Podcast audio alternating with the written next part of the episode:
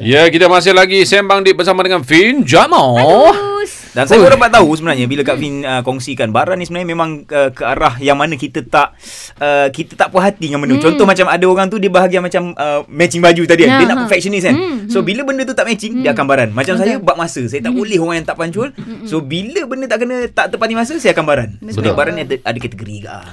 Kalau Fin. pasangan. Yo. Uh, pasangan suami isteri Mhm. uh, yang bila dia dah kahwin so dia Baru baru, dia tahu. dapat tahu yang suami dia ni baran gila ya dia kaki pukul kaki hentak kaki seret Alamak. ha. Serit. Ai, macam sebelum, mana nak settle benda sebelum ni kahwin bukan main Ha, lagi ya, ya, kan. ya, gitu. Ha, Ha, dibelai, dimanja. Yeah. Bagaimana. Fin? Okey, bagi saya kan, okey, kita kena letak value pada diri kita sendiri. Kita kena tahu apa yang kita boleh tolerate, apa yang tidak.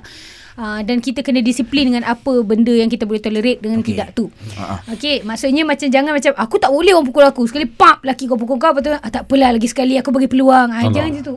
so kena ada ada ni lah kita tahu value kita. Hmm. So seandainya um, apa dah lepas kahwin baru kita tahu. So ini adalah apa yang Kak Fin buat lah dalam perkahwinan Kak Fin sendiri, dalam nasihat-nasihat Kak Fin kepada orang kalau orang nak.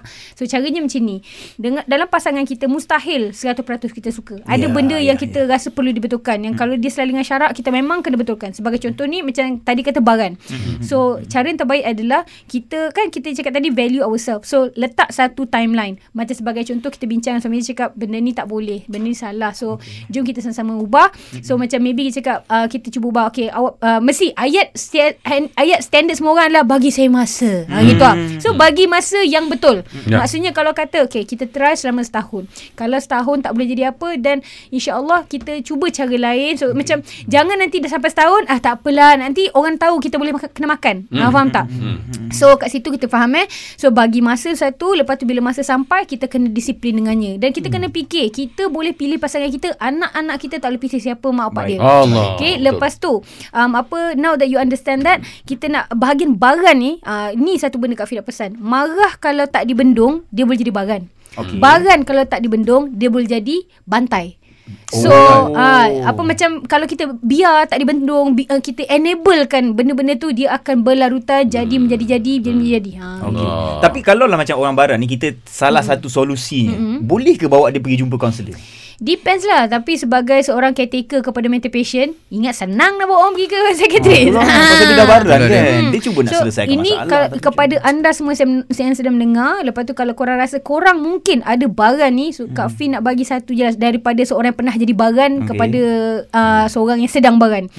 Pegang ayat ni. Uh, Apa semua benda Allah punya kerja Allah dah decide Hasbunallah wa ni'mal wakil. Tadi kan kita cakap The reason why Kita jadi baran adalah sebab Ada benda yang tak sampai Betul, Faham tak? betul. Ah, makan tak kenyang Betul. eh, ah, Benda hati tak happy Benda situ kan Itu buat kita Dah atur So ha, okay. Silakan. So maksudnya macam uh, Kita minta Allah tolong bagi kecukupan kepada kita Bila kita tak cukup Itulah kita jadi baran Marah hanguk gitu. Itulah dia. Saya hmm, saya ada terbaca tau. Ni ada seorang ulama tasawuf cakap kan. Kalau kita masih baran, bermaksud nafsu kita ni masih di peringkat bawah lagi. Betul. Hmm. Dipanggil peringkat nafsu amarah. Dia tak boleh kawal Ah, dia. tu nafsu Ketujuh. uh, jahat dan nafsu rendah. Lepas tu berani melakukan kejahatan, sukar mengambil iktibar ni. Ui, yelah. Ui. Saya, lah. saya pernah tengok satu rumah ni, satu keluarga ni hmm. saya pernah pergi rumah dia. Hmm. Sekali barang barang makanan tak ada. Ui. Dia punya bini juga baran marah kat suami. Kenapa tak beli lagi susu Juna ni kan? Eh, Pasal hujat duitnya habis. aku ya. Habis. Dia Aku ni fokus lah mendengarnya ha. Aduh, Okay. kita ni memang nak dengar ni. Rupanya tak apa.